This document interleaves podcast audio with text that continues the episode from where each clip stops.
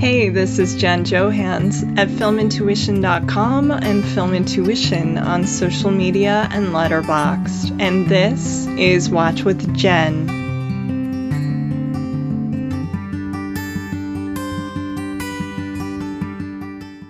Today's guest is Megan Abbott. Anthony, Edgar, Barry, and International Thriller Writers Award winner Megan Abbott is one of my favorite writers working today. Not only the prolific author of acclaimed short stories and novels, including Queenpin, You Will Know Me, and Give Me Your Hand, she has also written the book length nonfiction work the Street Was Mine White Masculinity in Hard Boiled Fiction and Film Noir. Formerly a staff writer on David Simon's HBO original series The Deuce. As a screenwriter, Megan Abbott recently adapted her gorgeous novel Dare Me for the USA Network and served as a co creator, executive producer, and showrunner of the series, which was repeatedly named one of the best TV shows of 2020, and has also just been made available to stream on Netflix as well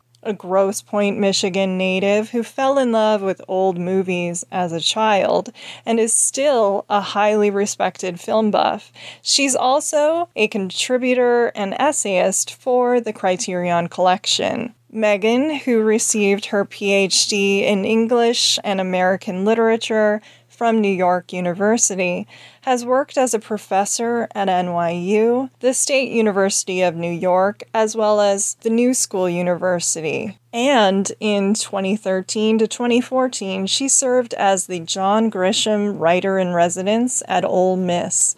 Well known for her rich prose and female centric spin on the crime genre, in the past, Megan edited the anthology A Hell of a Woman, which was devoted to female crime fiction, and her work has appeared in the New York Times, Salon, The Wall Street Journal, the LA Times Magazine, The Guardian, and more. Megan's hotly anticipated 10th novel, The Turnout, is due to be released this summer on July 6, 2021. Today, it's both an honor and a privilege to speak to her about one of her favorite filmmakers, as well as mine, Mr. Martin Scorsese. So, welcome, Megan, to Watch with Jen.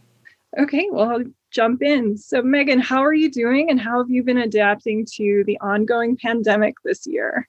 Um, I think everyone, I guess the answer that everybody has, which is under the circumstances, okay. Good.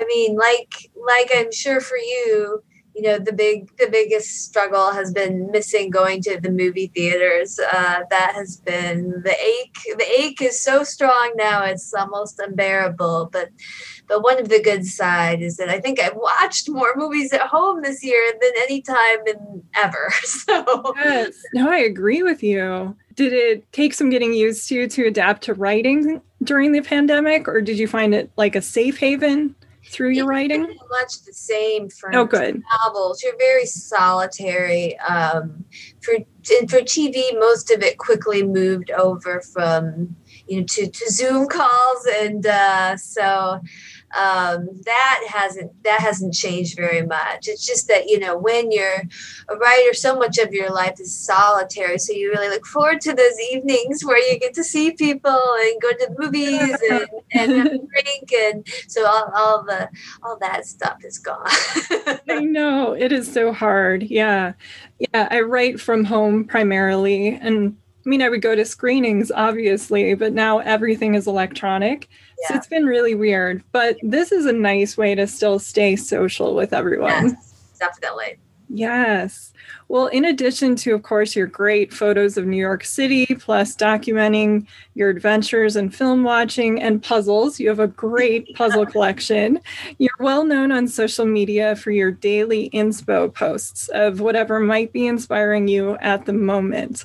Do you have a big index or library of items on your hard drive that you pull from? Or are these things that you're looking up for your work, like on a day to day basis? I do now have like a little storehouse for like things I'll find and I'll think some someday I want to post that. Um, but it, it, it really for me primarily is a way to get myself motivated uh, um, and looking at pictures going down various rabbit holes, whether it's you know neon signage from the 40s or yeah. or sort of a deep dive. A lot of them are you know quotes and photos for you know various actors or writers or directors for whom it's their birthday, and trying to find the great quote and the great image. Uh, it's really entirely for me, but it's so nice that that people um, enjoy it and respond because that gets i guess it gets the energy going for me um, and enables me it gives me an excuse to to keep um, uh, being on the hunt i suppose for for things i don't know about or images i haven't seen. So it's it's uh, yeah it's it's a it's a pleasure pleasure principle but I, I think it does have payoff. It gets me writing. Oh good yeah, it's funny how you'll watch a movie and look up an actor in it, like a bit player, and then it leads you to a different area, and you're like, oh, what have they all been in? And you're looking up every cast member. It takes you down a million rabbit holes. So I was wondering how you went about choosing that. And it sounds like you like the hunt as much as we like the hunt. So that's great yes no that it's that is also one of the gifts i suppose of of our our of our internet um, derived life is that we can dig out find these amazing and strange and strange images and people sort of who have been lost to history i think about that a lot um, mm-hmm. especially with some of the photographers that people don't really know um, and their images are so incredible and striking and so there's a there's a nice that i love it when someone does that for me um, yeah me too you know, or clues me into a movie I don't know. There's been so much of that as everyone's been doing, you know, really finding quite obscure stuff now you can yeah. get. So it's been great. Cool. Well, speaking of your work and inspiration, The Turnout is set to be released this summer. So, for those listening who might not be familiar, what is the book about and what can fans expect from you this time? So this is um, it's about um, two sisters who run a ballet school, um, and uh, and something bad happens, which is okay. yeah. That's but good. yeah, I always wanted to write something set in the world of ballet, um, and I've always wanted something um, about a you know a family, a sort of very complicated family, one of those families suppose in the kind of Grey Gardens or flowers in the attic way where like things don't really change. Every the world is moving around them but they're still so locked in their family mm-hmm. drama um, and then that gets disrupted by an, an outside force. So um, mm-hmm. so yeah. And it, the, you know the story itself is is rather pulp and lurid which i love. Um, um but um, what I, this is one of the things I love about Scorsese when we start talking about him is in some ways it's a story that could be treated very um, dismissively, and mm-hmm. I like to give it full operatic attention. oh, I can't wait. We do share pretty similar tastes in movies, so there were so many different directions we could have gone for today's episode. But one of the first things that impressed me about you when I discovered your work and taste years ago through Kim Morgan shout out to Kim, was just how much the films of Martin Scorsese meant to you, including After Hours, which is one of my favorites as well. And I really loved your idea to focus today not on his entire career because we would be here like all week and it would be overwhelming. Great, but yeah yeah. Although we can certainly reference other things in his career, but the films of his that you think are specifically overlooked or underrated are the ones that we chose today. But before we dive into that, I would love to know what it is about Scorsese's movies that you respond to. Do you happen to remember the first one you ever saw or an early one that meant a lot to you? Yeah, I do. It was really as a kid. Um, mean Streets was my dad's favorite movie. Oh wow! And, yeah, and he it, he didn't like to see movies more than once. Um, he always liked something new. But Mean Streets he had seen dozens of times and and so I was indoctrinated early to that, and it um, it was very exotic to me growing up in suburban Detroit. Mm-hmm. Um, and uh, but I was responded intensely to its its themes, its sort of the drama. I always, you know, as a little kid, had loved gangster movies, so there was that element. But I loved all the complicated Catholicism and the yes.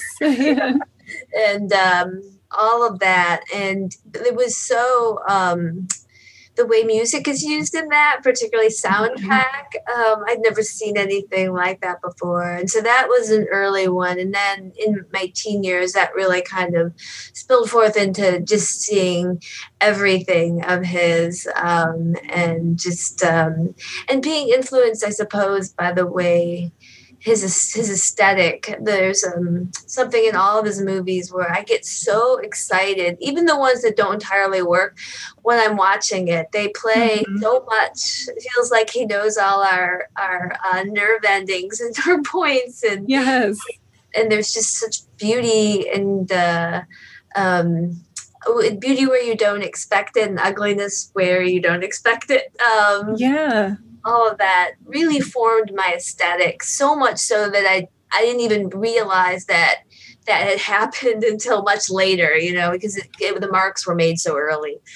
Yeah. Oh, that's cool. I'm from the Minneapolis area, actually, so suburbs there. And so my first glimpse of New York was really in Scorsese movies or Woody Allen movies, all the Nora Ephron. And I remember being drawn to New York just through these movies. And I remember telling somebody, like, when I'm done with college, like, I am moving to New York, sitting there, like, you just want to move to New York in the movies, not really what New York is. And I always thought that was really funny, but yeah.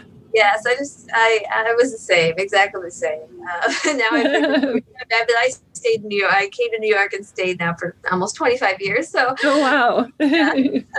Oh, great. Well, I thought it might be easiest to go through the films chronologically. Obviously, feel free to jump around or cite anything. But I thought we would dive in with The King of Comedy from 1982, starring Robert De Niro, Jerry Lewis, and Sandra Bernhard. The film came off the heels of Raging Bull, which garnered both De Niro and his editor, Thelma Schoonmaker, an Academy Award amazingly. And I had totally forgotten this. That was the first feature that Thelma had ever cut for him. I was shocked by that. King of Comedy is a pitch black comedy about a man's obsession with a Johnny Carson style Tonight Show host, and it was made as a stylistic response to Raging Bull. Scorsese said he kept hearing people call Bull beautiful, with some of its flowy takes and angles, and he decided he wanted to make this one plainer with no close ups and more in the mode of early 1900s silent movies by Edwin S. Porter, particularly The Life of an American Fireman. It was written by the former Newsweek film critic Paul D. Zimmerman and based on his book. And just like Raging Bull, the project originated with De Niro, who owned the rights. The timing of the film, which is deeply unsettling, is eerie. It was filmed after John Lennon was murdered. And during production, that's when John Hinckley Jr.'s assassination attempt on President Reagan was carried out. And he, of course, was obsessed with Jodie Foster and inspired by Scorsese's Taxi Driver. As disturbing as that film is, I think this one might be even more chilling. It cuts very close to the bone. De Niro gives what Scorsese considers his best performance as Rupert Pupkin. So, what did you think of The King of Comedy, and why do you think this one stands out in his filmography? Well, it, and I should say, I know for people who are real Scorsese enthusiasts, they don't consider this underrated. They consider it brilliant, yes. which I do. but I do think the general public thinks. I mean, it's interesting because the Joker, last year's The Joker, borrows so heavily from both this and Taxi Driver. So it's mm-hmm. probably a I, I mean, one might even say steals. um, so I do think it's having a, a resurgence, but um, it. I mean, for me, it it's a movie that you can watch but truly two ways at once because mm-hmm. it is a very funny movie. Yeah. It's really like and the more you watch it that that tends to be the element you focus on mm-hmm. but on first viewing in particular and or thinking of it in relation to taxi driver or its historical moment it's quite it's quite chilling yes um, and in our fame obsessed culture now so much more so than then it feels really predictive uh, cassandra mm-hmm. like take on the intensity of fandom um, or stand up yeah.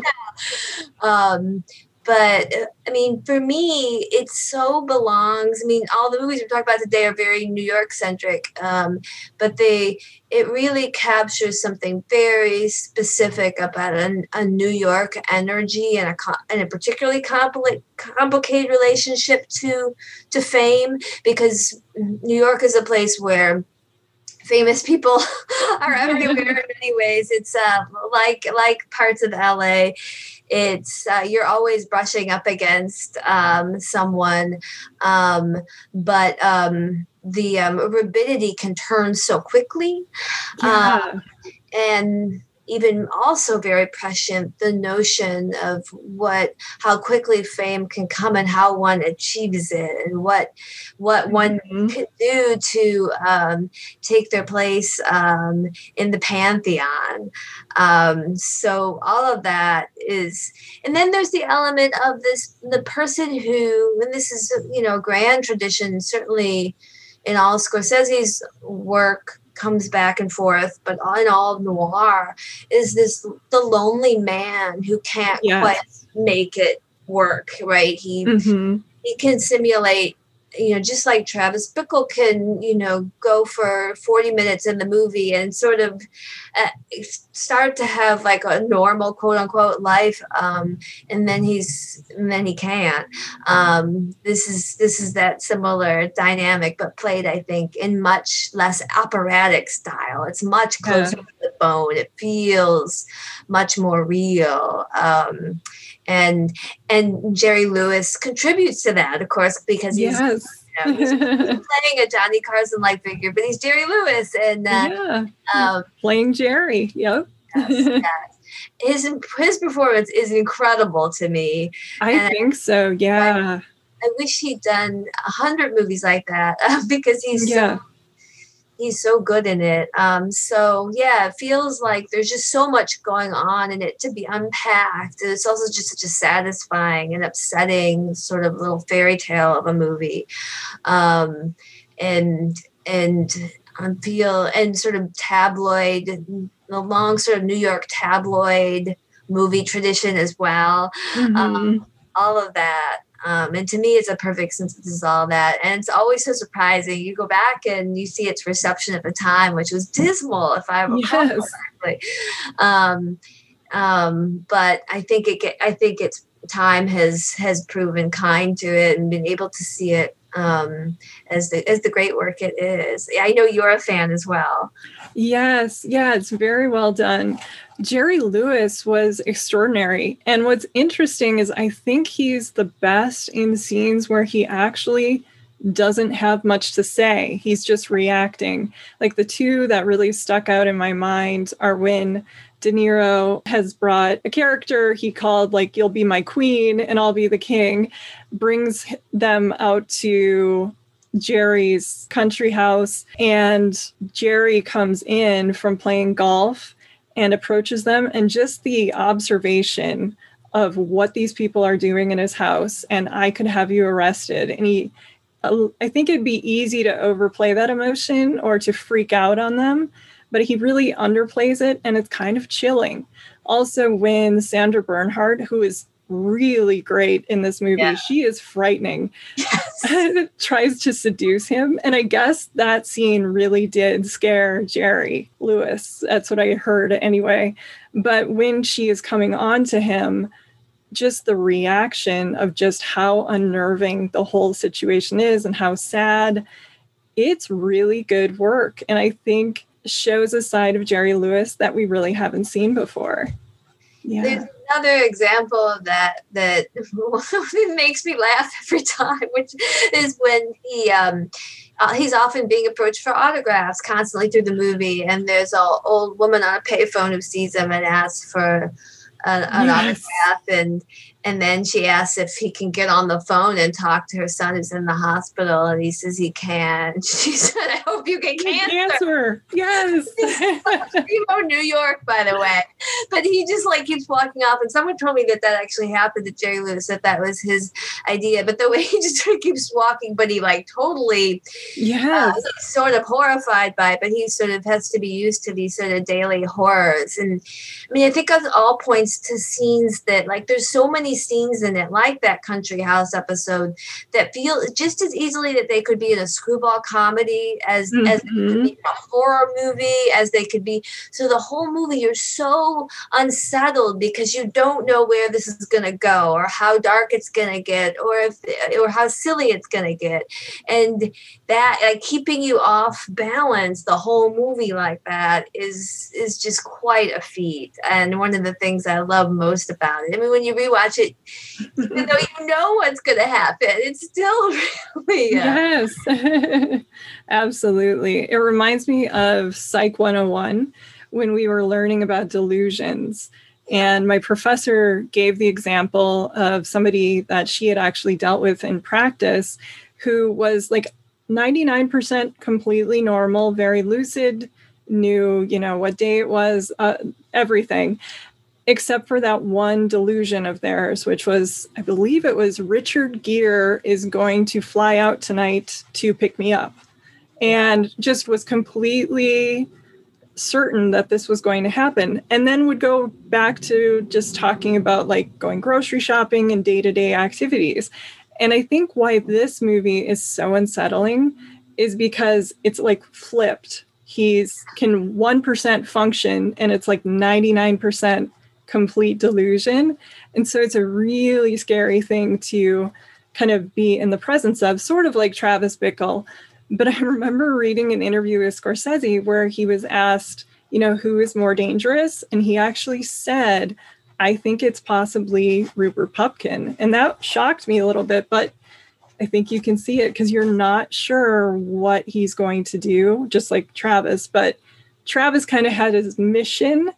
And this, you're not sure where it ends. Like the ending is what I wanted to talk to you about. What did you think of the ending overall? It is perfect, right? I mean, yes. It, you know, it, it's the you know just as taxi driver has the ending it needs to have this does um, because it, it essentially enters the the delusion um, yes which seems so perfect for me i'm so intrigued though by what you um, and it relates to the ending, like that what Scorsese finding him his sort of most dangerous character and you agreeing because like weirdly, I don't find him um I mean, I find Sandra Bernhard in the movie far scarier. Oh, that's true. I mean, I feel like like I feel like there are certain great artists and there are mm-hmm. many great comedians that have a real darkness in them that if they can find their creative outlet will only ever be um yes um find that form and that if and so weird uh, notion that he, you know, he really could be okay. Um, he doesn't really want to hurt anybody. Um, at all. And in fact, he just believes in himself in the way that we're supposed to. And this is, you know, um, he is a product, I suppose, of, of America's many fantasies about itself about that you can become anything that you yes. do everything to achieve your dreams and that and that that fame is the highest of um of realms because you know he's not working on his jokes he's working on being famous he's working on being that that's that. a great observation yes oh yeah it's just endlessly fascinating and it and i would love to know what someone under 20 watching it now what they think because I bet they would see a lot of I bet they would have a really sharp take on it because mm-hmm. they've so entered that dilute that last moment. Yes. is our world right now. I know. Yeah, the ending I think seems more realistic today. Yeah. Back then it was kind of clear, okay, we're in his delusion. Now there might be part of it, the book might be real, that kind of thing. But today it's like, no, that probably would happen as oh, just yeah, catty you know, as it is. Yeah. Hilaria Baldwin is was apparently pending to, pending pretending to be Spanish for years. I had no idea. Yeah. that was so weird. Yes. oh. Well, next up we have After Hours from 1985. I'm not sure if you remember that children's book, Alexander and the Terrible, Horrible, No Good, Very Bad Day. That's what I think of when I think of this movie because it's my favorite one to watch when I have a rotten day. Because in the film, we're watching a bored word processor, played by Griffin Dunne, have the very worst night of his life. Things initially start out promising. He meets a beautiful woman, played by Rosanna Arquette, in a diner, and they bond over a Henry Miller book. She gives him her phone number. He calls it under the guise of wanting a plaster of Paris paperweight that her roommate, Linda Fiorentino, makes. He goes to Soho to see her, and then everything that can go wrong does. And by the end of the night, Dunne winds up literally running for his life from the various oddballs he encounters, including a waitress played by Teri Garr and an ice cream vendor played by Catherine O'Hara. Yes, Moira Rose is in this. I know the younger generation that will blow their mind. The film's theme of survival and needing to survive was one shared by Scorsese because it was made after Paramount Pictures dropped The Last Temptation of Christ. He wanted to work and work fast. So they made this film independently. It was produced by Griffin Dunne and Amy Robinson, based on the script by Columbia University student Joseph Minion. Scorsese uses a lot of paranoid symbolism. There's a great mythological shot where Fiorentino tosses down keys to Dunne, and it's like he's entering a whole new world a very dark world, and it was shot with a lot of film noir, German expressionism, and Hitchcockian tributes. There are close ups for no reason, like of the light switch. It was kind of a jokey thing. And there's odd angles, anything to keep you on your toes and make you anxious. It's one of the only movies I've ever watched twice in a 24 hour period, the first time that I ever saw it. And it's a definite favorite. So, what are your thoughts on After Hours? And of course, the journey that Paul takes in the movie. Yeah, this one I picked especially because I had sort of a revelatory rewatch this year. Actually, sort of I had two of them. I had too many stages for this movie, which I've always loved, but I loved it originally. Well, I was only very young when I first saw it, and I just loved it. But the later I came to think of it in the way you're talking about, more more like Alice in Wonderland. He's down yes rabbit hole, right? And he meets these cast of characters, each one sort of stranger than the next, and he, can, you know, and they're they're drugging him, they're beating him up, they're all these sort of things, much like what happens to Alice. Um, and so I loved that element of it, and and then you know the the New York, especially the New York of the '80s element, which you know um, when it had that. Um, you know, it had a certain mystery um, um, at that that time because it was still pre- pretty rough, um, and you had to like you had to be a little more on your toes than than you would later, and um, it, it, was an edginess to Manhattan that that is not not there anymore.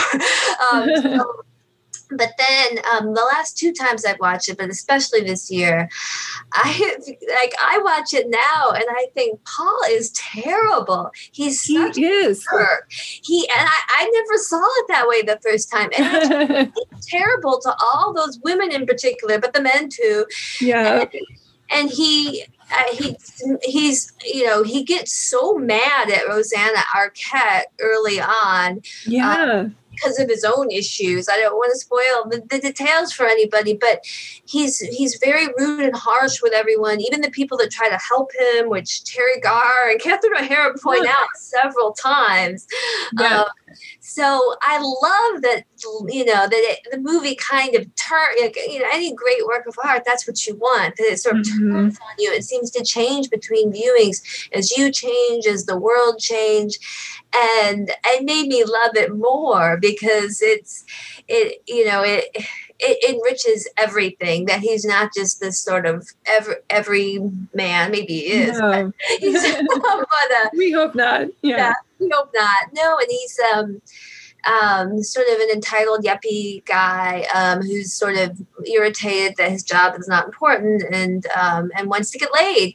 And yeah, that's his goal. yes, and everyone in it is better and more interesting than he is, um, and is going. Some of them going through really bad stuff um, that he doesn't care at all about. He just wants to get home. So um, I think it's just such a work of art and maybe the most underrated um, Scorsese because it's so so so perfect and maybe because it is coming off that those disappointments mm-hmm. um, um, and wanting to do something in the way that uh, the a lot of the the sort of pulp directors he loved um, that would do yes. quick and dirty and and they end up being like deeply full of emotion like raw emotion because they mm-hmm. haven't been mm-hmm. processed and and the script hasn't been overworked and everything feels no.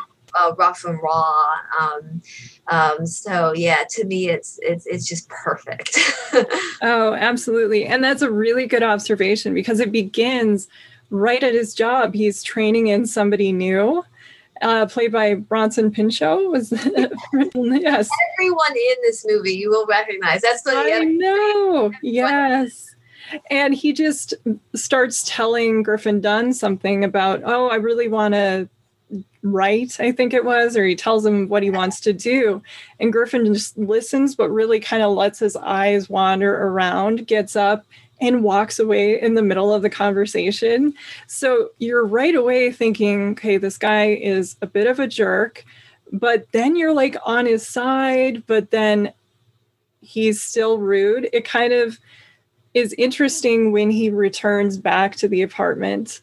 Um, after he has left Rosanna Arquette, the date goes horribly wrong, and he returns later because of strange circumstances. I won't spoil it for everyone and Linda Fiorentino's boyfriend, the the man who's playing the boyfriend, says that wasn't nice, Paul, and you know you should go apologize. Essentially, lack of discipline, and he starts trying to go apologize but he can't. And so the movie is a little bit about karma and like has he brought some of this on himself? Absolutely. So it is interesting to kind of watch it and yeah. see it differently. Yeah. But also i think it's really much it makes so much sense that it's coming off um, Scorsese's disappointment that yes. disappointment because you know, Paul is the non-artist in a movie that's populated by artists, whether that's they're living artists or artists of their own lives, and it's most of it's Soho,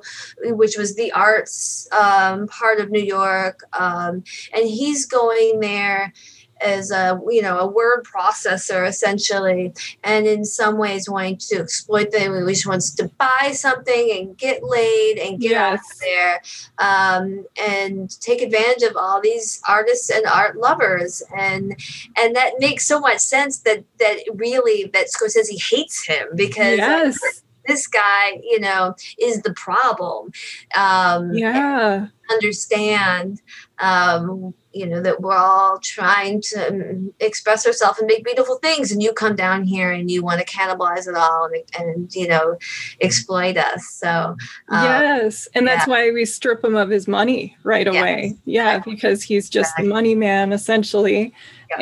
and on the cab on the ride over he loses his $20 bill so yeah. yes i know it is really good there is so much going on in that one do you remember when you first saw it? I think I saw it maybe when it first came out. I would have been very young, but okay. I probably saw it when it came on VHS. So all right, it was probably you know 13 14 something like that um um and yeah i mm-hmm. i loved it it was very scary to me in a way i loved yes um, it, it, it you do you know the way it works is I think those first viewings you are you do identify with him because you you know that's the way movies work and that's yes. what it plays on. Um, it's the same thing he does with Pupkin or with Travis Bickle. It's the thing Schrader always talks about. Like if you don't give the audience a choice, they will have to go with your person. And yep. so, um, so yeah, I think it's um, it's it's a really clever way um, of then you know creating something that just keeps turning around before your eyes and becoming a different movie each time you return to it. Yes, it was interesting watching this right after King of Comedy because yeah. there's actually a little bit of dialogue similarity in King of Comedy, Sandra Bernhard tells Jerry Lewis, like, oh, anything could happen. I feel like cutting loose tonight. Uh-huh. Anything is possible. And then the same sort of speech happens in After Hours with Rosanna Arquette, where she starts laughing kind of awkwardly and at herself and building herself up. And so you're kind of wondering, is he subconsciously or maybe consciously linking? Jerry Lewis and kind of winking at the audience, like, hey guys, you're in for it now. I thought that was interesting. I, I had not picked up on the similarities in the dialogue before. No, that's fascinating because they are sort of back to back, at least in terms of output. And um, yeah. it and it is interesting that um, in Scorsese, this notion of like this sort of fear of of like a women letting loose, letting yes. their real feelings. that, that was something I love in his movies. That there's a real anxiety about that. That um, that he also minds. Like, what is that anxiety about? And um, mm-hmm. he really does it successfully here. That it's so well, you can't control her, and you can't get what yes. you want. Yeah. And I know the ending was changed. He had this whole thing about returning down to the womb and I guess it was his father and Michael Powell who yelled at him and said, you know, he needs to fall off the truck, or what kind of ending is that? And so he thought about it and thought, no, we do need him to survive. There needs to be a resurrection. So when he gave the word resurrection, I was kind of back trying to think of my like one and a half years in Catholic school of my life. Like, what did we learn again? And try to see if there were more religious things going on in the film and yeah it's one more like he has he goes back to being the cog in the machine at the yes. end yes really in the go-go 80s um, and he is the sort of example of this someone who just even though he doesn't have any money, wants his money to solve his problems, and uh, um, and then he just gets like you know pushed right back into the um, machine at the end, which which I quite enjoy. I mean, there is a little yes. German expressionism, like there's M Metropolis, yeah, a little bit. Yeah, um, and I think that is a, like a classic Fritz Lang ending if I've ever seen one. Yes, oh, that's great. Well, I was so inspired and impressed by your next choice as well because it never gets discussed in the context of his filmography, and it really should because it focuses on a few themes that seem to obsess him regarding the difficulties of a relationship between two creative individuals or people on different levels of fame or a mentor slash protege dynamic. We see it early on in 1977's New York, New York, and in a twisted funhouse mirror way in The King of Comedy. But I find it especially compelling when pared down to its essence in the roughly 45 minute short film Life Lessons from New York Stories, which was an anthology film that came out in 1989. And Scorsese directed the section Life Lessons, and then Woody Allen and Francis Ford Coppola also directed shorts. Life Lessons was written by Richard Price and inspired by Dostoevsky's The Gambler and the diaries of his mistress. Polina Soslova. I might be butchering that in the movie. And the relationship plays out this time with a famous Jackson Pollock style painter in his 50s, played by Nick Nolte, and his 20 something muse, assistant and aspiring painter slash former lover, played again by Rosanna Arquette. It chronicles the end of their relationship where she is thinking about le- leaving the city she has fallen for and been rejected by someone else, Steve Buscemi of all people. Uh, but he keeps using her, that is, Nolte does, for inspiration. It features an outstanding soundtrack produced once again by Robbie Robertson of the band. And one of my favorite songs, Procol Harum's Whiter Shade of Pale, which is used throughout. I loved this one, but I had not seen it in decades, probably since like the 90s. So, how about you? Have you always been a fan of life lessons?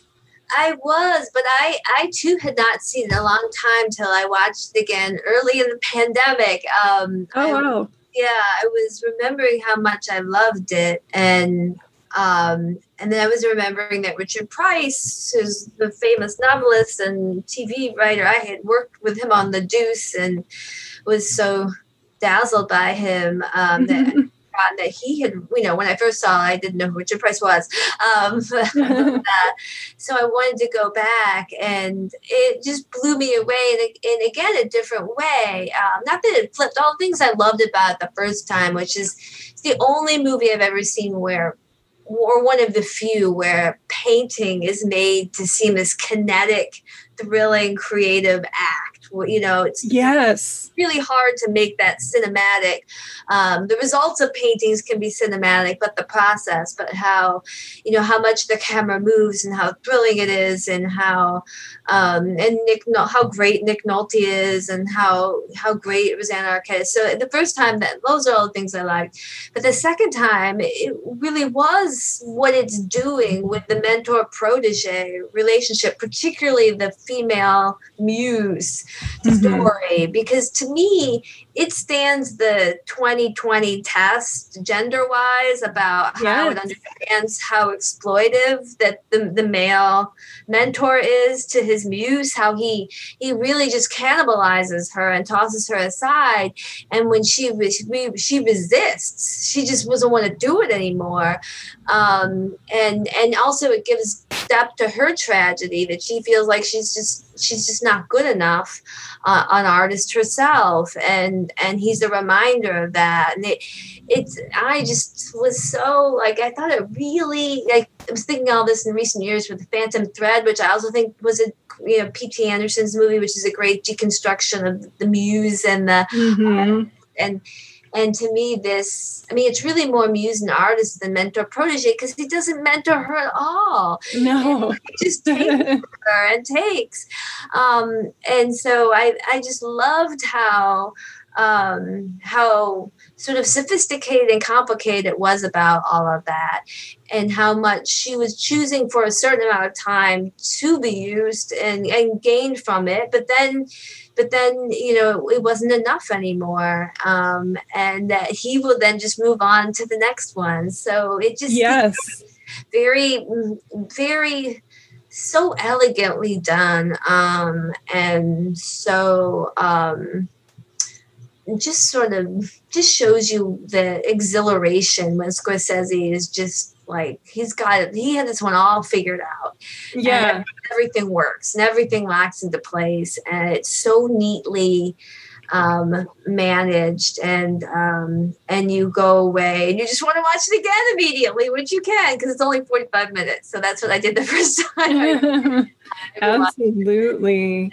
i think it's also his most erotic film yeah. And I like the way everything is thinly veiled. I kind of thought it might have been good training ground or helped prepare him for Age of Innocence. Yes, I was going to say. Up. yes, yeah. exactly.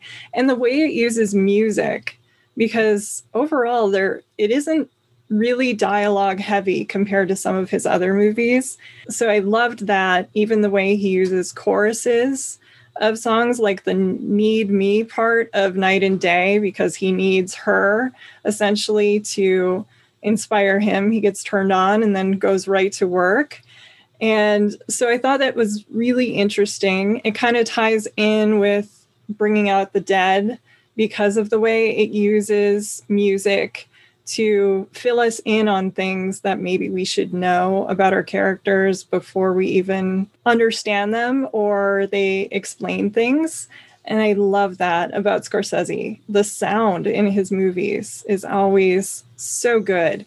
And I remember reading an interview with him where he talked about why he plays with different styles of music in films and wants to surprise you with some song selections was because he was like walking down New York you might p- pass an apartment where like a couple is arguing and then a couple floors down you'll get opera and then a few stores over you'll hear motown and you'll hear all this different music play out.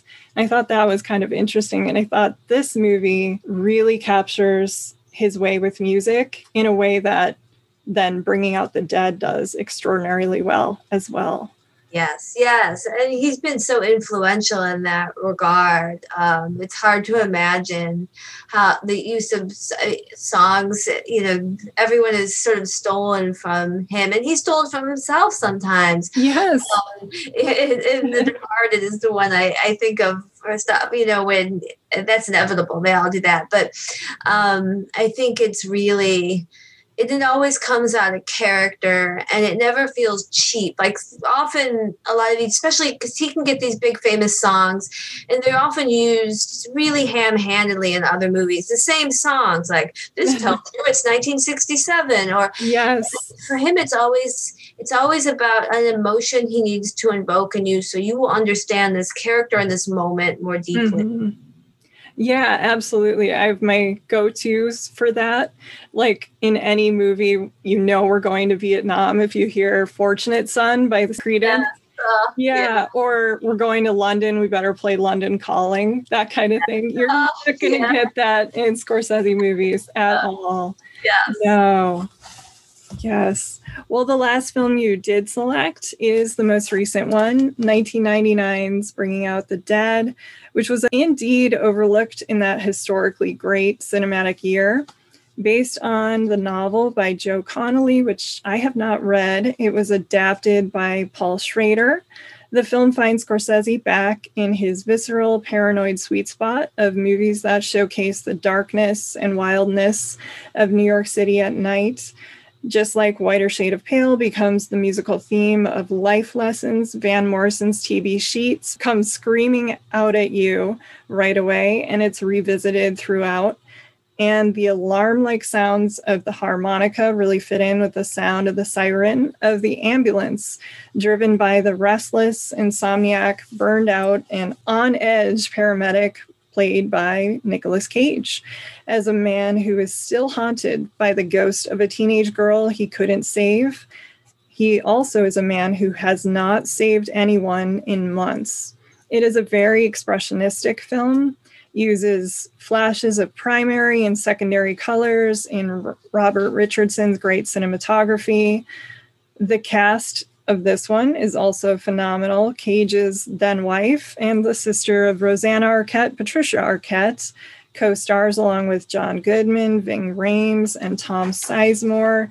It's a film that, perhaps with some of his religious iconography and symbolism, and the fact that both he and screenwriter Paul Schrader did consider careers as priests or ministers, it reminds me of Schrader's other work, particularly Light Sleeper, which is one of my favorites. Too, I, me too. Oh, good. Yes.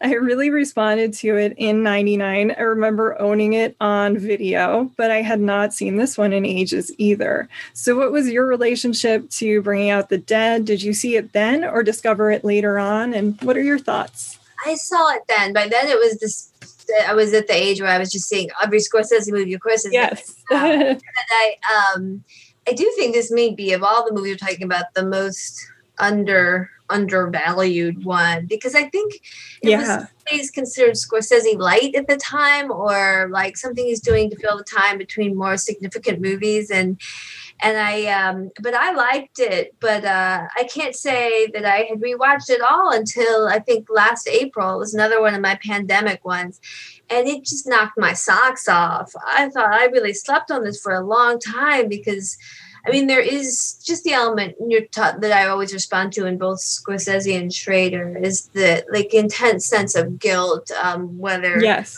you know, I know that Schrader isn't Catholic, but his, yeah, his version of that, the Calvinist. Uh, yeah, Dutch Calvinist. Yeah, there's a lot of uh, overlap, and um, and that um, it's so stripped bare in this movie, maybe in more than any other. Mm-hmm. Um, of his movies, um, that that sense of I mean, he, Cage is so haunted. Um, yeah, this. this is the like really existentially his only reason for existing is to, to save people, and um, and you mentioned expressionism. It's definitely his most expressionistic movie, in that you feel how he's feeling in every moment. Yeah, that's what makes it um, even more than these others we've talked about so harrowing. Like you feel like you're moving in that ambulance, you're gliding down the street. Tom Sizemore is yelling in your ear. you know?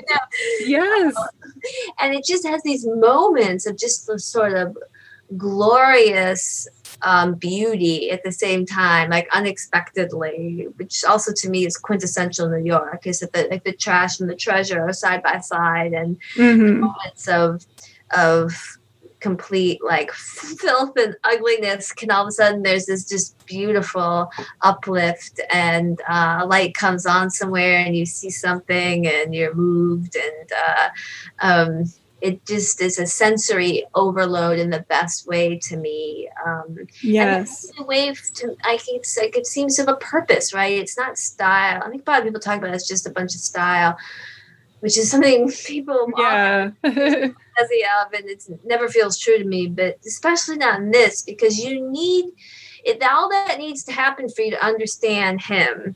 Yeah.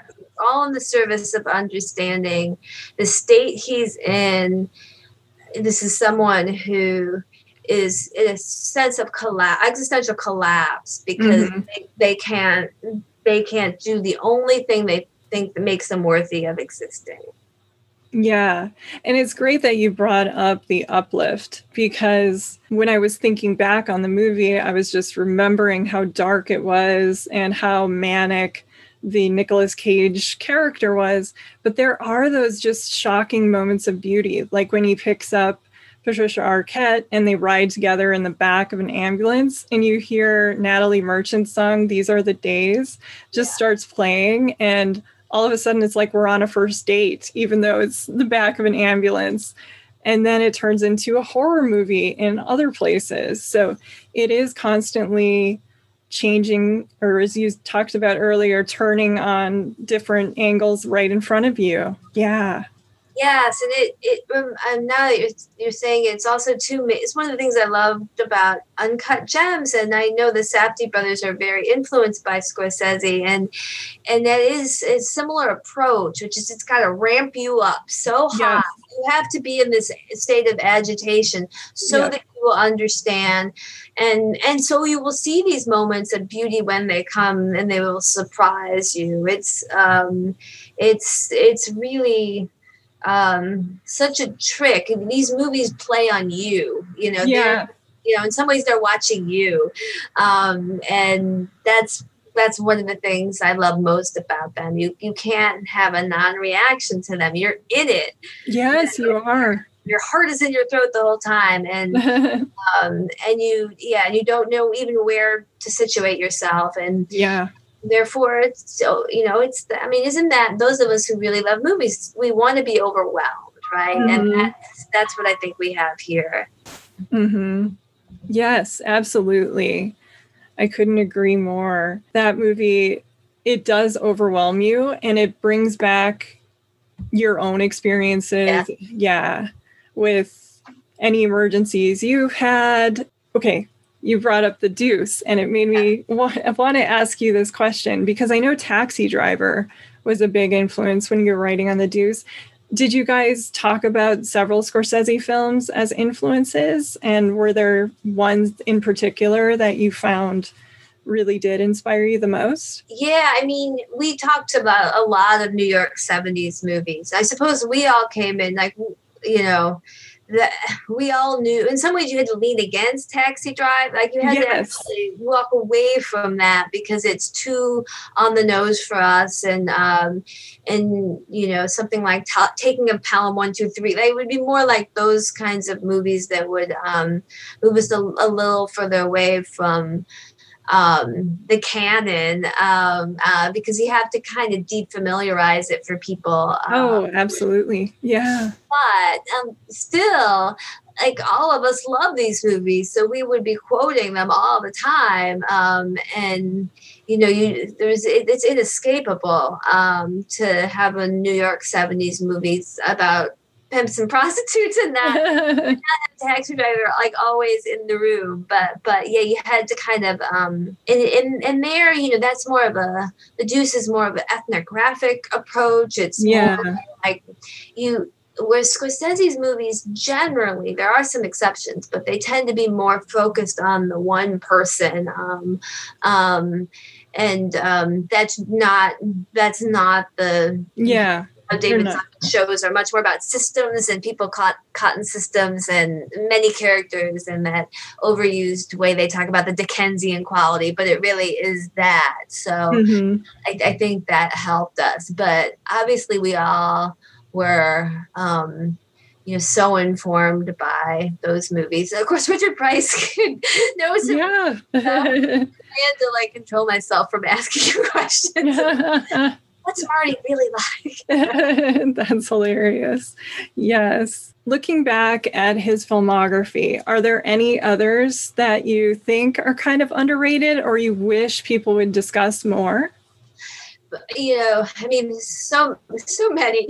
Um, I really think Age of Innocence, which you mentioned, I know that has its fans, but I know there's a whole sect of Scorsese lovers that just do not appreciate that movie for yeah. it's incredible extraordinary movie and also gets better each time and i know scorsese at the time said you know well this is emotional violence and it really is about that um yeah. um so full of feeling and you know we had talked a little in email about um personal journey through america's cinema was scorsese. Oh one of my favorites yes if, if those of you haven't, right now it's very hard to get. Um, no. I don't believe it's streaming anywhere in Emmy. There's probably parts of it on YouTube, but for those who don't know it, it's a it was a multi-part docu series that I remember seeing in my early 20s um, and it changed my life and same yes and there are movies in there. I was writing something down that I had never seen before. And I grew up watching movies. I had a pretty good palate, but I had never seen I Walk with a Zombie, Kiss Me Deadly, Johnny uh-huh. Guitar, uh-huh. Naked Kiss, Samuel Fuller. I didn't know it all till I saw that. Oh, wow. And so he, and when you see how much he loves movies like Douglas Sirk or, um, or Vincent Minnelli, then you understand Age of Innocence. This is part of Scorsese's DNA too, that mm-hmm. he believes in the power of the melodrama and social systems and the way they they can destroy individual desire and and and um, imprison us. So it's it's such a great and then you start to see movies through his eyes. That's the beauty of watching that. I, I can't watch movies without thinking of the way he talks about them because he's not like he's just dealing with gangster movies. He all genres are in mm-hmm. there. You know, there there's horror, there's suspense, there's you know, there's you know, love stories, there's screwball comedies, um, and he you know he focuses on not famous scenes in them or famous moments. He oh. trains your eye to see what what the director is doing, and and to me that's um, I can't imagine um, writing anything or watching a movie without that sort of somewhere buzzing in the back of my head. No, I agree with you completely. I saw it in high school, and I think it was maybe around the same time I got Scorsese on Scorsese. Oh, yes. And in high school, I remember AP history. I chose Age of Innocence. I was always making all of my classes turn into film classes in my mind. So I wanted to choose Age of Innocence. I loved the book anyway, but that way I could talk about all the Scorsese movies and like what it was about that that was linked to in his other films.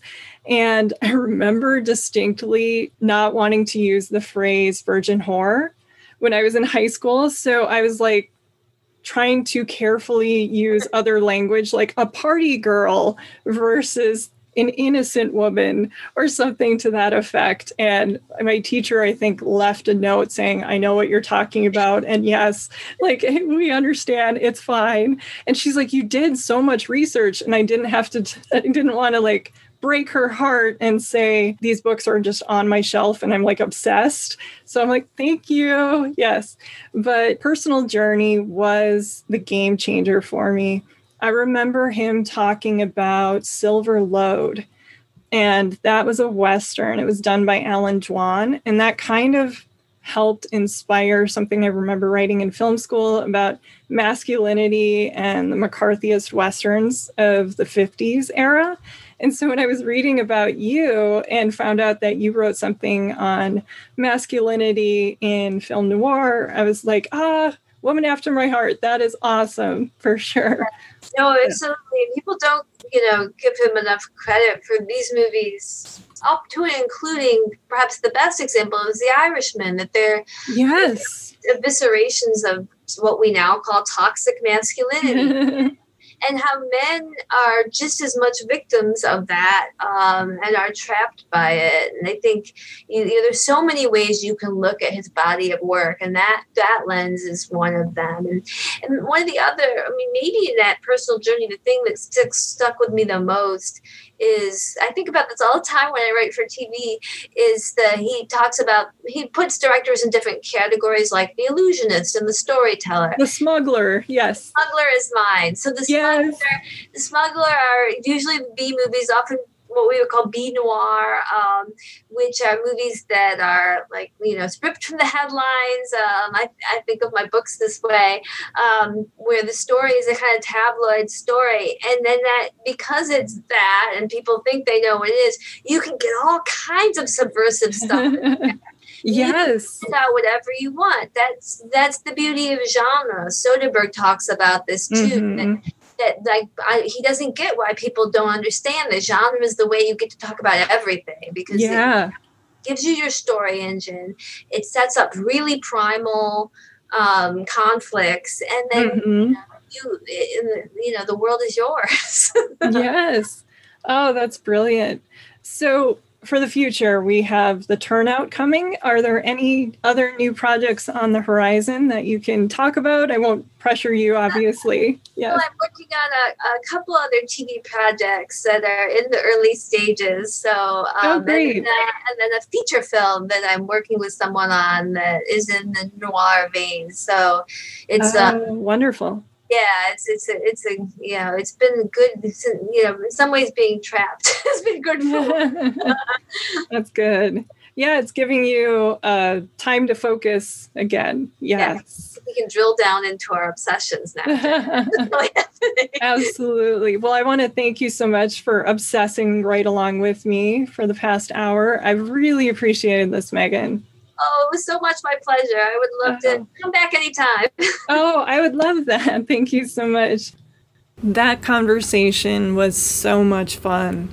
As a girl, growing up hindered by severe scoliosis, pain, multiple surgeries, and chronic health issues, I discovered my love of film and writing early. And when I first fell for the films of Martin Scorsese and began to read about his own issues as a child, I remember feeling like he was something of a kindred spirit a fellow sick kid who bogged down by severe asthma that even made laughing too hard a challenge.